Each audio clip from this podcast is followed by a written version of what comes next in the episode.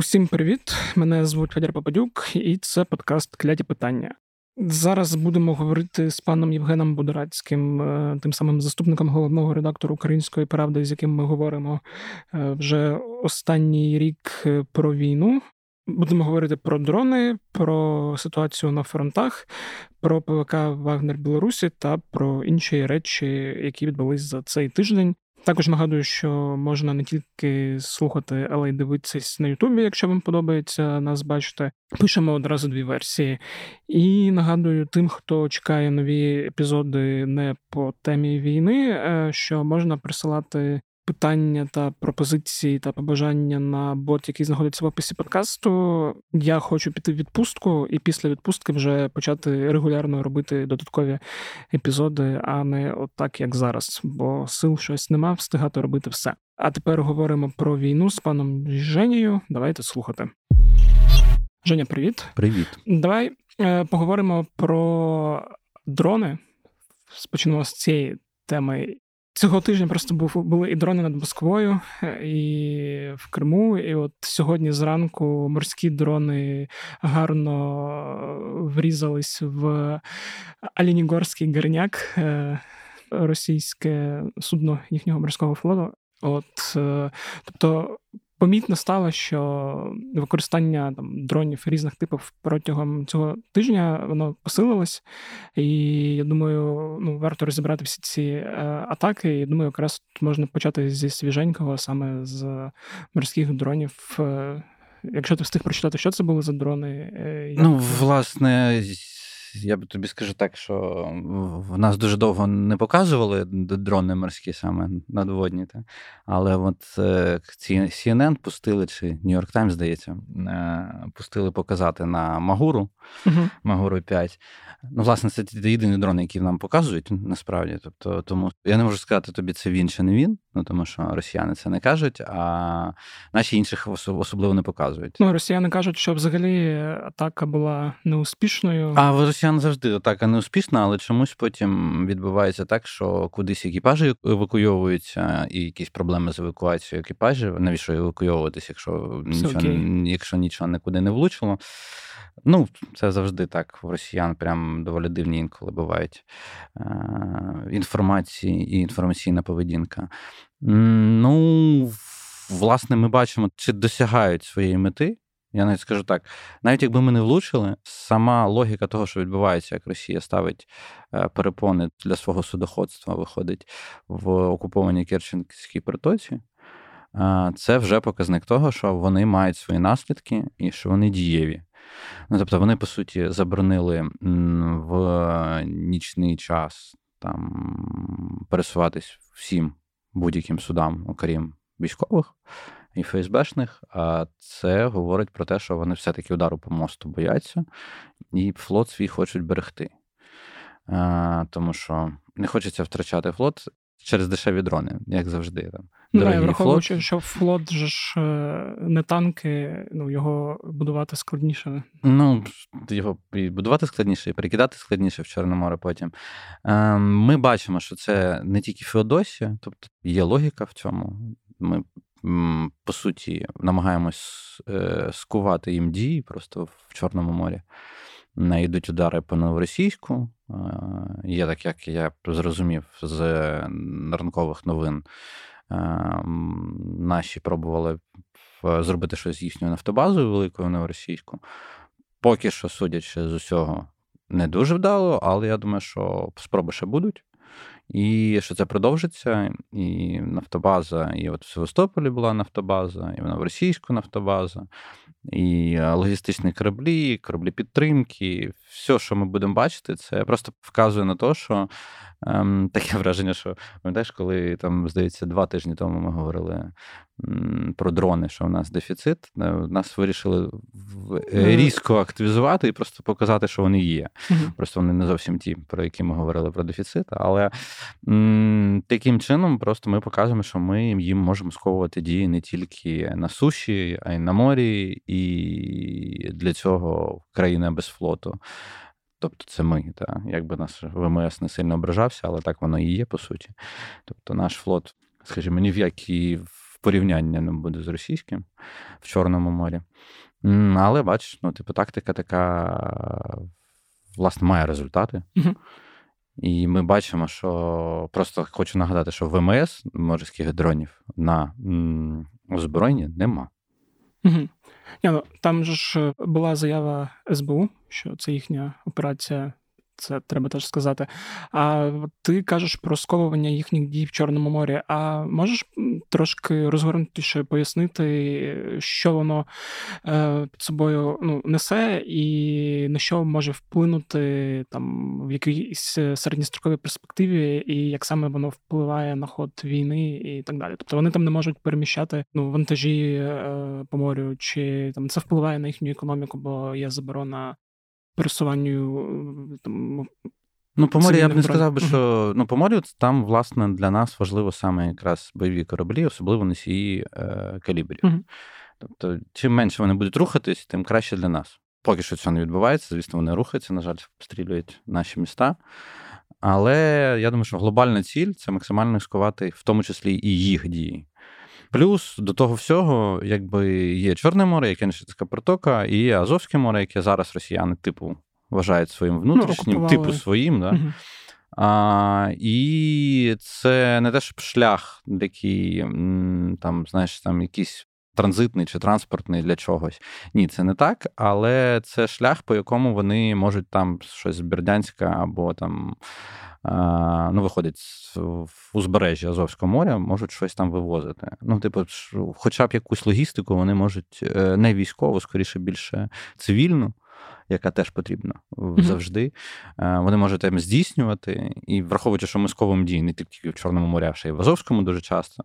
Ну, от, власне, як зараз. Да? Тобто вони заборонили рух взагалі по лінії Керченської протоки і по лінії Азовського моря, по суті. Тому е, я думаю, що по-перше, це якраз історія про заборону там транспортної логістики. По-друге, це їхнє вічне бажання захистити свій міст. По-третє, це те, що, наприклад, якщо вони не будуть кораблями там прям возити, це теж трошки небезпечно возити всяку техніку, бо можна щоб прилетить. І це дуже видно буде. Тому я думаю, що це просто таке в них бажання зберегти міст, бо без мостів е, їм воювати на запорізькому напрямку буде дуже дуже складно. Да, Ще ну, цікава важлива деталь, про яку, в принципі, всі українці і так знали, але на якій постійно наголошувала Росія, що е, з там, зернова угода, яку вони фактично зірвали, вийшовши з неї, використовувалася, як вони постійно казали, е, якраз е, нашими збройними силами для того, щоб е, запускати морські дрони. Тобто, ну, вони, по суті, вони це... ми, да, вони... ми побачили, що зернова угода і коридор, який вони постійно прикривались тим, що типу, що ми з коридору їх обстрілюємо. Ну, от бачите, без коридору ми теж нормально обстрілюємо. Да, я якраз хотів про це і сказати, що ну коридору немає, обстріли продовжуються. Тобто, може, не коридор? Ну, типу, да, що якимось іншим е, цим е, воно постійно долітає, і зернова угода тут не до чого. Ну тут зрозуміло, давайте поговоримо про дрони, які атакували Москва Сіті. А, ні, я давай про е, Крим ще трошки а, скажемо, що тому що в, в, в нас ми бачимо е, певну зміну, напевно, інформаційну в них угу. в росіян, тому що фото Чонгарського залізничного мосту всі бачили. Ну, Тобто е, влучання було. Я не впевнений, що там багаторазове влучання, але влучання було. Російські ці воєнкори і все, мовчок повний. Ну, тобто, тиша. Це зміна інформаційної якоїсь їхньої е, концепції. Я так розумію, що Кремль їм максимально заборонив розповідати про те, що відбувається на мостових переходах кримських. Ну, тут я так розумію, не дай Боже, потім до стрілкова в сусідню камеру сісти. Ну, бачиш, як виявляється, що одного стрілкова вистачило, щоб вони всі закрили рти. Ну, якось слабенько, да, в них виходить ця, як це патріотична, турбопатріотична опозиція, типу, чи хто вони там. Ем, Чонгар це важливо. Всі mm-hmm. розуміють, чому це важливо, тому що це важливо як і Кримський міст, і Чонгарський міст, особливо залізничний, тому що саме завдяки залізниці і через Чонгар дуже багато постачається БК. Як ви розумієте, це в день якщо там говорити використання БК, якого там росіяни використовують декілька разів більше за нас, то це мова йде про тисячі тисячі снарядів, які, ну тобто, по сухопутному коридору, по дорозі автомобільній, автомобільна дорога теж має свої певні, скажімо так, можливості і для використання. Е, залізна дорога може буквально там за там один-два состави великі, можуть тобі просто е, забезпечити день-два війни напряму. Е, на автомобільному сполученні такого не буде. І тому залізничний перехід на Чангарі дуже важливий. Ем, Поки що, як я пробував, е, буквально вчора ми говорили з людьми, які трошки шарять в ем, тому, як е, відбудовувати полотно залізничне, то вони мені говорили, що по тому по тим фоткам, що вони бачили, що там десь йдеться десь про тиждень. Mm-hmm. Ну, тобто, що десь за тиждень вони можуть відновлювати. Е, Знову ж таки, ми неодноразово теж говорили, коли ми говорили про мости і про Антонівський міст, е, що чисто ракетами ти міст не не роздовбеш. Ну, мається на увазі, не зруйнуєш повністю. Але ти можеш його пошкодити. Але ти можеш його пошкодити для того, е, щоб просто ускладнити логістику, хоча б на певний період. Е, і от будь-який цей певний період, чим більше він буде, тобто чим більше ти ушкодиш і чим довше вони будуть його відновлювати, е, тим більше в тебе буде можливості легше атакувати.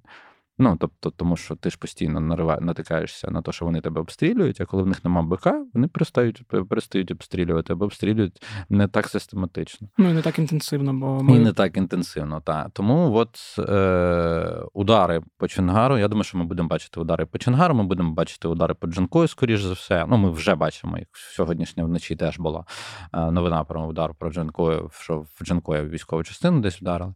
Власне, чому? Тому що там і Джанкой, і Армянськ суті, там далі. Ну, коротше, всі логістичні центри, там, де можуть бути пов'язані з залізною дорогою, то. Е, ми будемо це бачити, тому що по суті вони ж через Чонгар переганяють, і е, наша залізнична система ще типу вона завжди була зав'язана такими залізничними вузлами.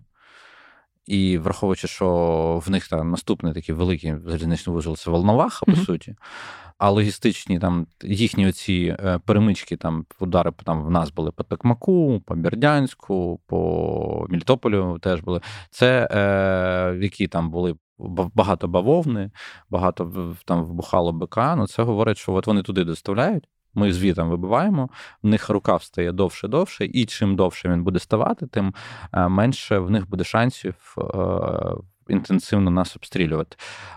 Коли говорять, що вони будуть використовувати сухопутний коридор з другого боку, ну я просто хочу сказати, що там самі дороги ці всі майже 5-10 кілометрів від ну фактично в лінії бойового зіткнення. Там вони прострілюються ще легше, ніж. Ну, тобто, так, і плюс вони автомобільні, просто знову там не не йдеться про залізницю в чистому вигляді. Тому тому що ми постійно б'ємо, я так розумію. Тобто відбувається так само, як е, намагаються росіяни, намагались робити.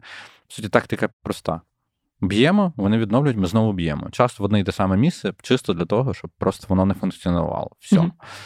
Тому Будемо бачити. Ну, будемо бачити, що буде далі продовжуватись. І я так розумію, нам просто треба вікно е, знову винайти. Тобто зараз ми максимально їх обтяжуємо на всій лінії фронту, намагаємось якісь такі, знаєш, типу, максимум відтягнути, і для цього дочекатися того вікна, в якому в них будуть проблеми максимальні з логістикою і з БК, і тоді можна очікувати якоїсь активізації е, дій е, більш такого широкого характеру, ніж наразі відбувається. Угу. В контексті цього сухопутного коридору там ще одна річ, яка мене дуже бісить, це те, що після удару по е, Кримському мосту там почали активно їздити росіяни, які повертаються з окупованого Крима е, до себе в Росію. Багато машин просто їде по цьому маршруту. І я пам'ятаю минулого тижня, коли були ракетні обстріли, було відео, яке мене дуже розлютило, коли якийсь чувак, ти бачиш, що це десь. Ну, я уявив, що це Запорізька область, що от він знімає, як летять ракети. Він каже, що хахлам далі матюк. От, а потім знімає такий і такий каже: Ах, яка у них тут красива все-таки природа. І мене ця фраза, що він розуміє, що це у них, тобто у нас, але. І просто це мене так вибісило. І от у мене інколи є таке сподівання, що ну, всі ці удари взагалі по Чонгарському мосту, по цьому сухопутному коридору, який росіяни в тому числі використовують для того, щоб транспортувати БК там зброю людей, що він просто не буде використовуватися. що росіяни туди не будуть взагалі їздити і не будуть насолоджуватися нашою красивою природою, яка поки що в окупації знаходиться. Ну дай Боже, ну всі ми цього хочемо. Да, бо просто ух, такий злий був тоді, коли дивився. Давай про Москву Сіті. Е, Я пишу цей момент, про який зараз всі ну, наголошують увагу, що в принципі це така калька з Лондон Сіті, який mm теж е, місто в місті з високими скляними будівлями, там огурчиками. Е, хто бачив. От і тобто треба перейменовувати Москва Сіті в якийсь Москваград, е, зносити ці модерні західні будівлі і будувати якісь, не знаю, великі тереми. Е, тереми, да. От. Та сьогодні це слово думав. От, Але е, ну, чим е, видатний цей тиждень, е, що по Москві вже ну, безпілотники били, а тут вперше долетіли аж до Москва Сіті. І я так розумію, ну, в принципі, по тій інформації, яка була, що в тих. Поки що на теремах знаходяться офіси їхніх там Мінекономрозвитку і ну, там мінцифри їхні, і, мінцифри, і Мінекономрозвитку. Ну, власне, там я не думаю, що це прям Ну, я не впевнений, що це ну, саме було не... мало е, саме якийсь е, сенс, саме що це треба було саме в Мінцифри потрапити, або щось. Я думаю, що сама логіка цих ударів це більш символічний жест, uh який робився вночі, е, тобто, коли там точно нікого не було, е,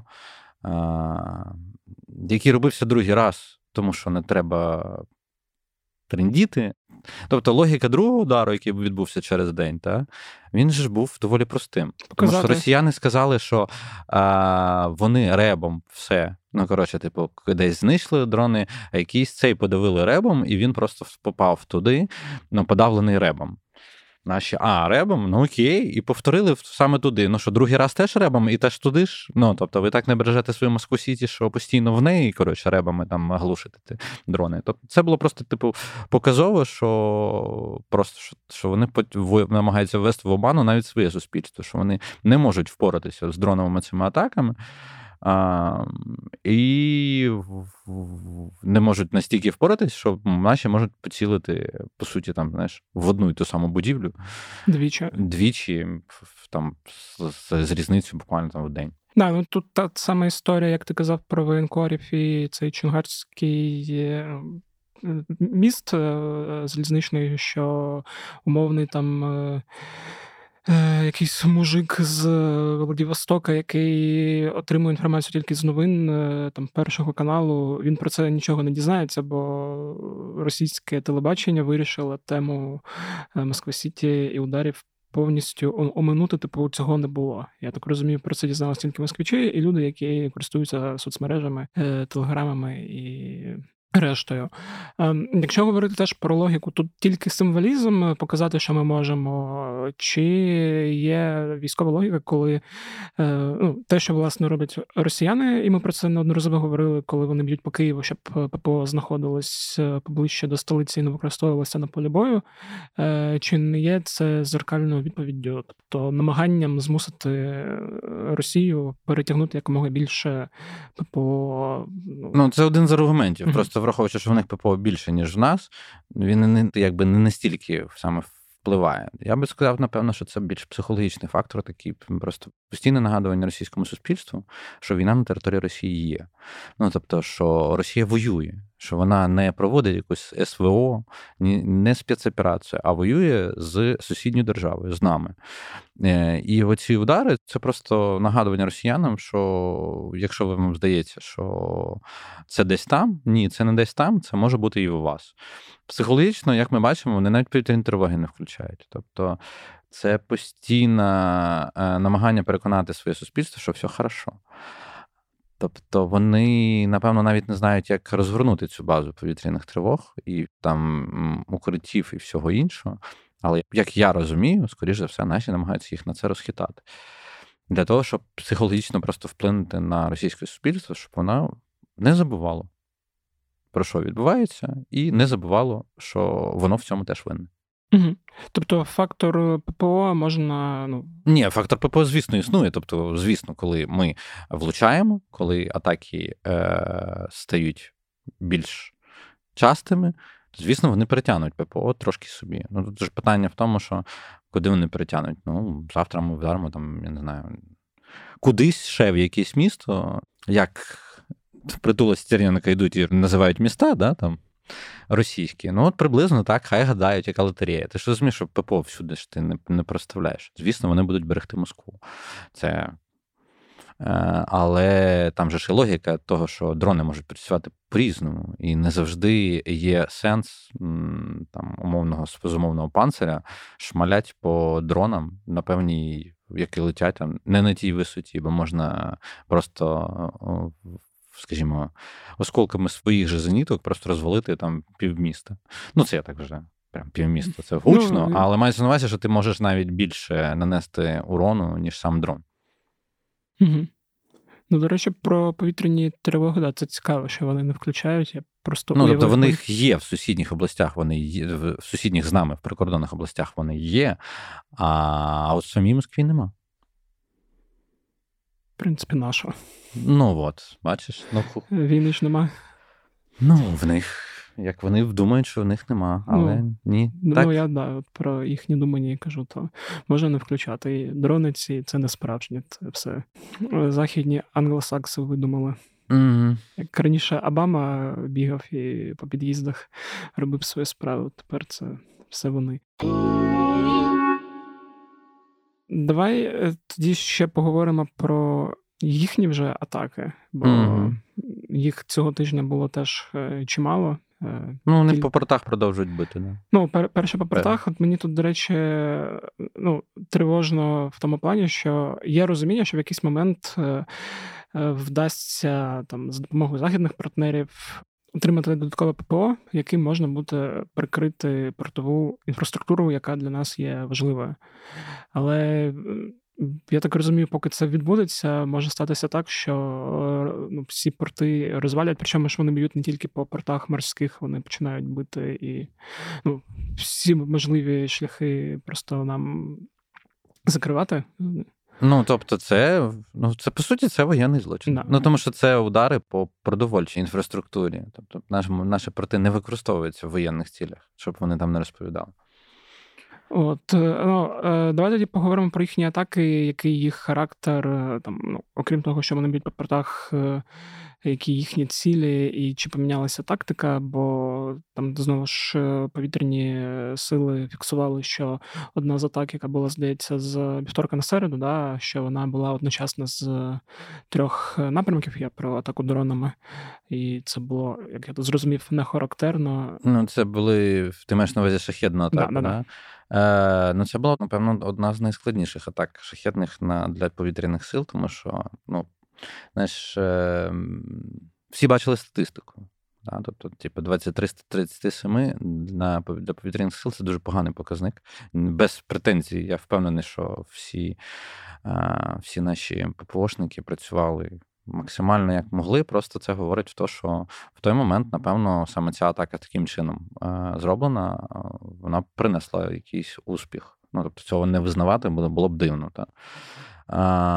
Просто ми бачили тоді спробу розхитування мігами цілий mm цілий день. Ну, тобто вони розкривали наше ППО, змушували нас трошки рухатись, показувати, а потім а, вже вночі, по суті, там почали обстрілювати шахедами і фактично без ракет. Ну тобто. Там доволі ну, дивна така атака була. Я думаю, що аналіз буде зроблений помилок, які були там якимось чином здійснені. Їхні головні цілі наразі це все-таки ППО. Ну тобто, їхні головні цілі е, ППО. Чому? Тому що якщо будуть вибивати ППО тут, нам доведеться відтягувати ППО трошки там ближче з лінії фронту. там.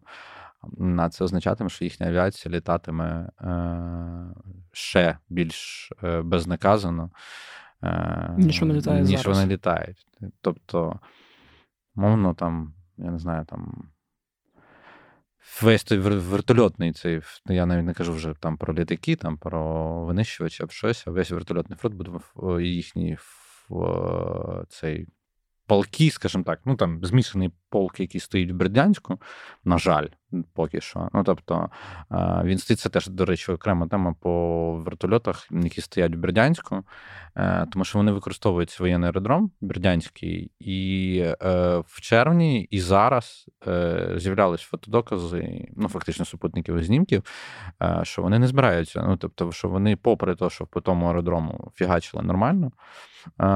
Наші сили оборони, але вони все одно не прибирають звітам свої свій змішаний полк армійської авіації, ну тобто вертольоти. По суті, і там К-52, там Мі-8. Ну, коротше, там достатньо такий вагомий в них такий є ресурс армійської авіації. І от це, напевно, великий такий показник, такий дзвіночок для знову таки такий набат. Ну, дайте вже Атакамс, тому що Атакамс, ну от якраз е, чому в цьому разі, наприклад, Shadow не може так спрацювати, тому що там трошки інакший ефект дії, та? тому що вертольоти вони зовсім. Отак, як на супутниках в знімках видно, що вони там трошки розставлені так цікавим порядком, що там просто однією ракетою, ну, навряд ти сильно там на це ж урону просто. Ну, розумію, максимум по одному. Адекамс, наприклад, з касетною боєчастиною, там якийсь, який там за 500 КГ в нього є бойової частини, то я думаю, от себе дуже добре спрацювало, от прямо зараз. Просто от там от на супутнику видно, як би це спрацювало, якби воно в нас було. Тобто, тому що це і 160 км, і От саме той боєприпас, який би от прямо зараз би просто міг відпрацювати по е, вертольотам там в Бердянську. Або G, господи, GLD SB, теж, е, який нам сказали, що ми будемо отримувати тільки восени. Mm-hmm. Тому ну, тут знову нашим західним таким партнерам такий дзвіночок, типу, ну давайте, ну дивіться, ось тут ви кажете, що ми щось не так е, використовуємо. Ну так ми хочемо використати, дайте нам це. Ну, тобто, дайте нам в руки, і ми вам покажемо, як це використовувати, як ми можемо використовувати. Mm-hmm. Якщо підсумовувати ці атаки, які були, то намагаються вбивати ППО і намагаються вибивати портову інфраструктуру. Портова інфраструктура, ППО, ну це якщо брати от по останнім тенденціям їхнім, ну і західну техніку шукають. Mm-hmm. Ну тобто вони все намагаються знайти, де західна техніка в нас стоїть, і продовжують лупити. Коли вони впевнені, я так зрозумів, вони дістають кінжали свої, коли вони впевнені в цілі там на 100%. Е, що часом зовсім не відповідає дійсності. Угу. А коли не впевнені, то шахеди і якісь там умовні Х-55 чи щось ще. Ну, да, умовні Х-101, умовні Х-555, Х-55 і багато чого ще, калібри угу. і все інше. Да, я, до речі, просто Х-55 не просто так згадав, е, теж важливо проговорити. І ти це неодноразово повторяв на попередніх епізодах, е, що є висока вирогідність, ти казав, що там ракети, якими нас обстрілюють, це ті ракети, які Україна там в кінці 90-х е, передавала Росії як. Е, щось, чим ти погашуєш борги за там умовний газ, нафту і щось ще. І от якраз цього тижня про це вже ну, стало так би мовити, відомо е, документально, що це дійсно ті. Да, ракети. Наші колеги з е, схем разом з експертами підтвердили то, про що там. Ми здогадувалися, звісно, але що ми це побачили, що як би вони не затирали там якісь номери, але ми побачили, що Х-55, які були, просто нагадаю, продані, формально вони ж були продані mm-hmm. за 275 мільйонів доларів разом з Х-575, Х-55, 8 літаків Ту-160 Білий Лебідь і 3 літаки Ту-95, що там, Медведь якийсь там, як вони там називають. Е, Ось це все, типу, було продано за 275 мільйонів. Ну там, да, там обороти, газ і всяке таке. Ну, тобто, формально це було 275 мільйонів. Це ціна навіть на той період, коли от на той період вона була десь разів в 10 меншою, ніж е, реальна вартість. Е, зараз наші колеги показали просто е, номери, порівняли з тими номерами, які ми передавали, е, назвали тих людей, які за це відповідальні, до речі. І знаєш, як це там багато відкриттів буде для того, що там багато представників різних політичних сил, е, тодішніх або потім, так, які були потім по різних таборах. Там і Поставодінка, і Тігіпка, і Борис Тарасюк. Тобто, це всі ті люди, які часто в різних таборах були потім. Але при цьому на момент 99-го року стоять всі їхні підписи під цими рішеннями, які, звісно, формально. Ну, вони, як ми побачили з матеріалу колег, коментувати вони не поспішаються. Ну, тобто, верніше, не дуже хочуть. Звісно, їм там навряд там можна приписати держзраду, колеги зробили таке припущення, що це, то, але ну, знаєш, з таким лагом в 23 роки, типа, говорити, ну, що. Ну, Мені теж важко сказати, що це держ. Ну, тим більше, що. Враховуючи в... момент і час. Та і... там момент, час домовленості з Сполученими Штатами, які теж вимагали від нас якогось роззброєння. Просто ми без зубі були політично, е, взагалі е, без ніякого авторитету. Тобто на це повелись просто і, по суті, віддали ще й кому начебто найближчому сусіду, та, а насправді там основному ворогу а, віддали свої ж ракети. Вони старі, е, реально старі. Дуже часто їх використовують без бойової частини, просто як болванки. Але враховуючи, що вона стара, е, відсрівша, якщо так, знаєш, просто взагалі там в якусь побутову логіку заходити. І не точна. Ну, тобто, ці всі прильоти, які закінчували саме нею, вони в основному були практично завжди в будинки якісь, а не в якісь е, конкретні цілі. Ну, тобто, ну так собі історія взагалі наша їх пуляти, але е, да, ми бачимо. Скоріше за все, я не знаю, по бортовим номерам, напевно, то вже треба буде подивитись. Е, з іншого боку, продовжити, напевно. Або може колеги самі це зроблять, або ми продовжимо і подивимось, а що ж там з бойовими літаками. Ну, звісно, тих 11 е, переданих нам, я думаю, що хтось ще продовжує використовувати і в цих великих атаках не тільки ракети, а й літаки використовуються, які ми колись їм віддали. На жаль. На жаль.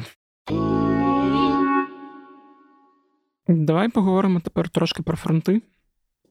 Мені чомусь здалося, що там за цей тиждень, е, там, ну, з моменту останнього обговорення, ми не будемо зараз багато на. Ну, якщо темі... ти якщо говорити територіально, як да. просто то, то, що там, знаєш, типу, підтверджено, то то я би там, напевно, там от тільки Бахмутський напрямок, що от ми територіально бачимо формальне підтвердження там. Діпстейту, да, з приводу там Андріївки. Там, Що ми там поблизу Андріївки в нас розвивається якийсь успіх. Е, власне, здається, на минулому тижні е, довелось побувати е, близько і поспілкуватися з тими бійцями, які на Кліщівці. Вони трошки мені роз'яснили, попросили ще раз уточнити, що не тільки справа в висотах, та, що типу, висота це важливо, але от в Кліщівці є ще таке поняття як Кліщівський ліс. Він не такий значний, як е, Серебрянське лісництво, десь під Кремінною ліси або ще щось. Але історія там така, що там, по суті, є такі території, по яких треба дуже багато ножками йти. Mm-hmm. Тобто там, де не проходить е, бронетехніка, е, треба йти ножками, а в цих лісопосадках. Таких лісах, ну такий такий лісок, лісопосадки, в них дуже багато сидить оцих от е, росіян і воюють вони там досить агресивно, я би так сказав, як мені говорять наші бійці. В полон не здаються, ну там максимально зариваються в нори свої, міцно, плотно в окопах сидять. Ну, тобто, що це доволі не не, не така там, знаєш, типу, задача, що типу, зайшли, і ми вже там маємо Бахмут під вогневим контролем. Ну, що, в принципі, було очікувано, що насправді це не може бути так, аж прям, знаєш, як всі малюють карти. Тому що це будь-який метр, це завжди під кров і все, і все інше. Е, тому я думаю, що саме якщо говорити по фронтам, то можна просто сказати, що є Сватівський напрямок, на якому росіяни кинули багато сил і намагаються наступати. Ну там, умовно, Куп'янсько-Сватівський і е, там Лиман Перший. І туди ближче до Кремінної. Так? Угу. Ми Це... ж минулого тижня просто ще говорили якраз про їхній цей прорив і те, що його вдалося трошки Куп, да, купувати, купувати по суті, локалізувати цю таку. Я так розумію, там станом на ну, е, враховуючи, які вони туди кинули сили, якщо от просто зважати на те, що туди кинуто, е, я не знаю, я я не чарівати, я не можу вказати кількісно. Та? Я бачу тільки, як мінімум, ті бригади, які їхні згадуються, дивізії і все інше. А, Що кількісно вони там накинули трохи людей, техніки точно, тому що от там теж спілкувався з хлопцями, які казали, що насипати продовжують дуже сильно там на тому напрямку. Але вдалося стабілізувати хоча б цей рух. Е, їхній, ну так, просто реально вдалося стабілізувати, і вже е, починається там історія, що хто вже контролює Сергіївку і Надію, що вона там може бути змінюватись. mm Ну, типу, що тепер можемо контролювати ми, але це знову це знаєш, це нестабільна величина. Тобто, це так, от як сіра зона, місце боїв. Е, тому складно на Сватівському напрямку, реально складно, дуже сильно складно. Але але ну, наче якось сильного руху е, від них е, співвідносно пропорційно тим силам, які вони кинули, там сильного руху немає. Е, Є непогані новини там. Ну, от е, В районі Андріївки на Бахмутському напрямку є певні зрушення на Авдіївці. Цікаві, про які, я думаю, через декілька днів або скажуть, або не скажуть. Просто я не знаю, наскільки це оперативно буде розкрито потім mm-hmm. далі, тобто які там задуми, але це ну, тобто, не глобально, тобто, щоб не думали, що я тут якусь інтригу намагаюся внести. А, В Мар'янці продовжуються бої, виходить на Запорізькому напрямку, тобто на півдні, по суті. Всі ті ж основні лінії зіткнення, спроби нас просто якось розкорочувати потрошку ту лінію оборони російську. Будемо бачити, до чого призведуть наші такі е, вже частіші і частіші удари по їхній логістиці, е, як показували неодноразово в нас е, вже за ці півтора року. Бойові дії показували, що чим успішніші атаки по логістиці, тим легше нашим воїнам і силам оборони просуватися. Ну, да, я це теж сподіваюся, що ну, власне так і буде. Про це ми вже поговоримо детальніше ну, за два тижні. Сподіваюся, там якраз буде більше того, що обговорювати. Е, Я ще бачив теж, що той же Стейт писав про Вугледарський напрямок і е, Микільське там просування сил оборони, вони там якраз встановили мапу. Ну, я знаєш, типу, тут тобі не скажу, якщо вони оновили, значить, напевно, щось там відбулося, тому що е, з 72-ї бригади, яка стоїть в Оглядарі, цього тижня я не спілкувався. Ну, так, щоб було то ворог в районі Микільських дач. І просування було здійснено на декілька днів назад. Ну, це вони ще писали там, здається, 2 серпня. От, е, Добре, ну, да. значить, це просто Рух в бік Маріуполя він теж важливий з огляду на згадану нещодавно, саме сьогодні вже Волдомах. Угу.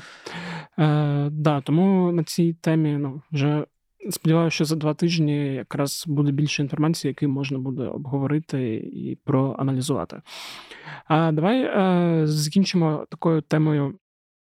Е, ми її довго не торкалися, там одразу скажу, що це стосується Білорусі і О, що там, що, що там по Білорусі? Да, ми, Хто пам'ятає, рік тому ми намагалися закінчувати так е, кожен епізод. От. Але але потім нам набридло просто. Ну, Потім нам набридло, стало зрозуміло, що там нічого не відбувається і нема сенсу постійно про неї говорити. Е, навіть тоді, коли всі очікували, що з Білорусі зараз підуть, от е, ну, ніхто не пішов, як ми бачимо, вже станом на 4 серпня. Але ці розмови почалися знову після того, як е, ПВК Вагнер перебралися і перебазувалися туди, власне, Білорусь, е, де там почалися розгортання їхніх таборів, почалися якісь спільні навчання з білоруською армією. Е, минулого тижня були заяви Лукашенка про те, що там вони е, дуже рвуться на захід. Нагадай назву того коридору між Не, до Калінінграду, я забув саме слово. Це Сувальський коридор. А, Сувальський коридор, да. Оця ну, зона між Польщею та Литвою. Ні, ну там по суті це історія про те, що якщо брати в взагалі воєнну, ну порівнювати ландшафтну історію Польщі, скажімо так, і того, що загрози зі Сходу, то хто знає оборонну стратегію Польщі, яку якось вдалося навіть е, якось здається, експерти дуже сильно її розкорочували і дивилися на неї і вказували на те, що вони цей сувальський коридор, в принципі, е, у випадку атаки зі Сходу, фактично віддавали. Ну, тобто, в перший момент для того, щоб е, можна було підготуватись до такого відбиття масової атаки. Та? Mm-hmm. Але потім вони поміняли свою оборонну стратегію, і вже е, зараз, нині, ну тобто там трошки передислокацію частин провели і все інше, що вказує, що що тепер вони готові будуть е, прям зразу з ходу е, в, в, приймати, скажімо так, зустрічати е, друзів зі сходу. Ну, непроханих гостей. Да, непроханих гостей зустрічати, що вони вже трошки оборонну стратегію свою поміняли, і саме що в Свальському коридорі, що типу, що готові зустрічати. Да. Ну, Правда, не зрозуміло поки кого, але. Ну, сподіваюся, що цього ми не побачимо. От, але що там ще були? Були гвинтокрили, які залітали в повітря. Ну да, два гелікоптера білоруських залетіло на територію е, Польщі. Ми це здається вчора теж проговорювали, але ну там логіка така, що польське, польська влада півдня морозилася, не могла визнати це, але потім побачила, що занадто багато візуальних підтверджень, відео елементарно від місцевих мешканців, що доволі дивно буде не визнавати такого. А, Але як ми бачимо, порушення повітряного просто відбувається насправді. Е- Частенько. Угу. Ну, тобто, просто тут логіка була інша, що настільки нахабно і відверто просто порушений був повітряний простір. Ну що, якщо там сказати, наприклад, е, при ударі по Дунаю, по Дунайському судо пароходству, та, е, коли били по Ізмаїлу, е, наприклад, скажімо так, те, що туди летіло, по суті, чіпляло територію е, територію Румунії. Угу. Ну тобто, теж був порушений повітряний простір. Ми неодноразово бачили повітряне порушення повітряного простору Молдови, наприклад. Та? Ну, Молдова не є таким гравцем, який може щось. Е, відповісти, відповісти на це, та але от поляки, наприклад, таким гравцем є. І по суті, це ж знову що і Польща, що і Румунія, це територія НАТО. І тут цікаво, що поки що вони так реагують на це доволі беззубо. Ну, не те, щоб беззубо, бачиш, вони там зустрілись вже е, вище керівництво Польщі і Литви, вже обговорюють там спільну безпеку. Е, я розумію, що вони не хочуть, ну там вони ж не визнали колись, коли ракета залетіла там дуже далеко на території Польщі, е, російська. Тобто, знаєш, як типа ракета летіла десь по Львову, але долетіла далі і впала десь в Польщі. Вони дуже довго цього не визнавали. А, Бо, звісно, вони не хочуть е, сильно накаляти, ну, воювати. Насправді, типу, там, е, щоб хто не говорив, західні країни воювати самі не хочуть. А, Але просто, якщо їх так розхитують, Ну, певний момент тут питання в тому, чи Лукашенко усвідомлює, що так розхитує, чи він може і розхитати ненароком. А якщо ненароками розхитати, то потім буде дуже складно, тому що ми як це? Ми колись проговорювали, що таке білоруська армія. Угу. Ну, тепер ем, просто думають, що там є. Ну так, ні, ну ясно, що це ще що білоруси самі цього не роблять, ну, тобто, що це завжди з е, завжди в координації з Москвою, з всім іншим, але ну просто те, якби знаєш, Лукашенку треба самому подивитись просто на свою армію, і хоча б нам там не треба навіть прям НАТО НАТО, а просто на армію Польщі і Литви разом, і подивитись, що шансів там буде малувато. Угу. Е, Ну да, я от просто це згадую, що там ще були заяви Мровецького з якраз про те, що Білорусь е, там намагається за допомогою е, ПВК Вагнер іммігрантів теж розхитувати ситуацію, що там вони перевдягаються в прикордонників, і ну, а ми пам'ятаємо, як вони використовували цей фактор мігрантів для розхитування тієї ситуації. І от в цьому контексті всіх цих новин і там різних фотошопних фотографій про те, що там, наче ПВК Вагнер, вже там окремі бойці біля цього погранпункту, що почали говорити знову про загрозу е, там нападу е, ПВК Вагнер з Білорусі кудись або в бік України, або в бік е, Заходу. Ну, повноцінно нападу. У нас же ж.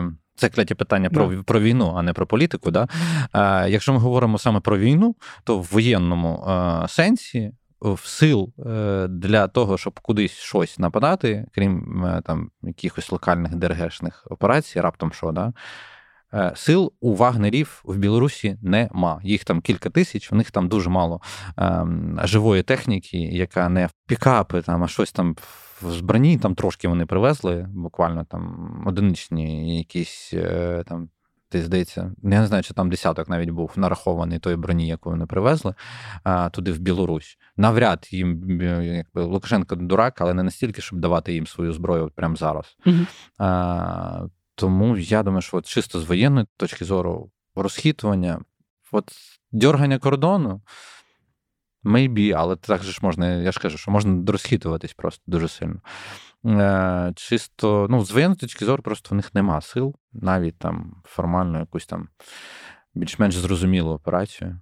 Тому е, на даний момент, на даний момент про якісь воєнні загрози з боку вагнерів е, полякам або литовцям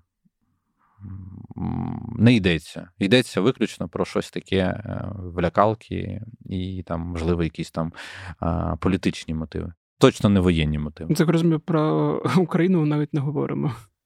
Ну, бо Та я пам'ятаю сенсу, заяви... сенсу да. немає просто. Ну, тобто, ні, знову ж, е, якісь там ДРГшки, я думаю, що навряд для когось секрет, що ДРГ, в принципі, коли в країна знаходиться в стані війни, е, то оці ДРГшні туди-сюди, рейди туди-сюди, вони відбуваються. Просто про них часто ніхто не говорить. Ну, звісно, і не треба про них так часто говорити, комусь показуючи якісь результати або не показуючи їх. Ну але це ну це логіка війни, вона є її там сукупною складовою завжди. Скажімо так, і це і білоруси це прекрасно знають, і Вагнера, я думаю, знають, що от то, що з чим ми стикаємося зараз на півдні змінними полями. От всю ДРГшну і всі всі там якісь частини е, того, хто захоче подумати про те, що з Білорусі можна буде рипнутись на нас, ну вони нарвуться приблизно на ту саму історію дуже швидко. Е, ну, в принципі, на цьому можна і закінчити. Ну, власне, приблизно такого висновку я і очікував, але ну, раптом хто з тих, хто нас слухає чи дивиться, е, думав інакше і когось. Ці всі дії е, могли налякати, то ситуація от така. Тоді давай закінчувати. Дякую тобі, Женя, за цю розмову. Отже, як завжди, нагадую про оцінки подкасту на всіх подкаст-платформах. Переважно це Apple Podcast та Spotify, і також про коментарі на Apple Podcast. Вони допомагають іншим слухачам, які ще не слухають питання, почати їх слухати. Не забувайте про донати. Фонд «Повернуть живим, фонд Сергія Притули. Е, ми зараз збираємо для Миколаївського ліцею 55, е, бо скоро новий навчальний сезон. А Росія дуже активно обстрілює Миколаїв, тому треба вкластися на укриття. І якщо у вас є змога кинути гривню на це, то будемо дуже вдячні. Не забувайте поширювати подкаст ті питання та ділитися ним з друзями. Та, в принципі, все, наче сказав, нічого не забув. А і не забувайте слухати наші інші подкасти. Е, на цьому все. З вами був Федір Попадюк. Е, скоро почуємось і бувайте здорові!